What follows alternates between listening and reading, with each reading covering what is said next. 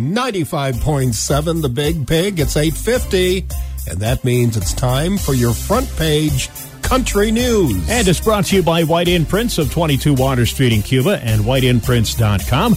And we once again invite you to make a statement by going to White Imprints. If you've got a, a business, you want to take a look and, and make a good image, uh, they've got the state of the art embroidery that they can do all of your clothing like hoodies or polos or uh, you know anything. So mm-hmm. make sure you check it out today. White imprints don't forget the online store and uh, they also have products at the cuba pharmacy. Make a statement with white imprints.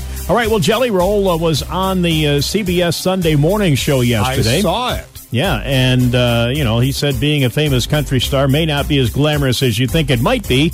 Of course, if you know his story, he spent a well a little bit of time in jail. He was a convicted felon at 15 uh-huh. uh, when he and some other guys robbed a guy for some weed.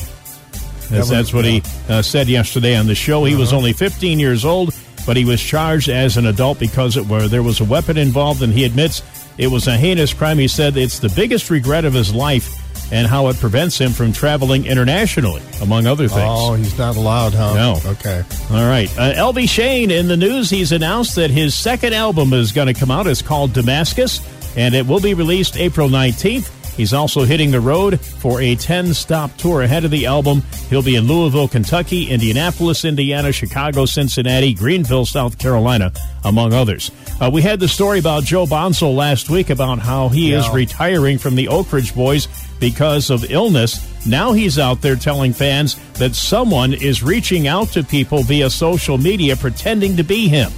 Oh. And his management tweeted that fans of the singer should be careful and not share any personal information or send money to anyone contacting them on his behalf.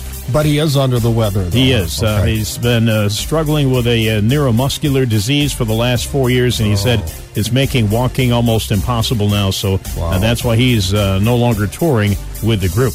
And uh, Gwen Stefani, well, we know that, uh, you know, uh, her and Blake have a lot of money, so she took to social media over the weekend to show off the garden that she has created. Uh, it's also a work in progress. She said that she's planting some roses and some peonies, and it takes 10 years to mature. So she'll check back with everybody in a decade.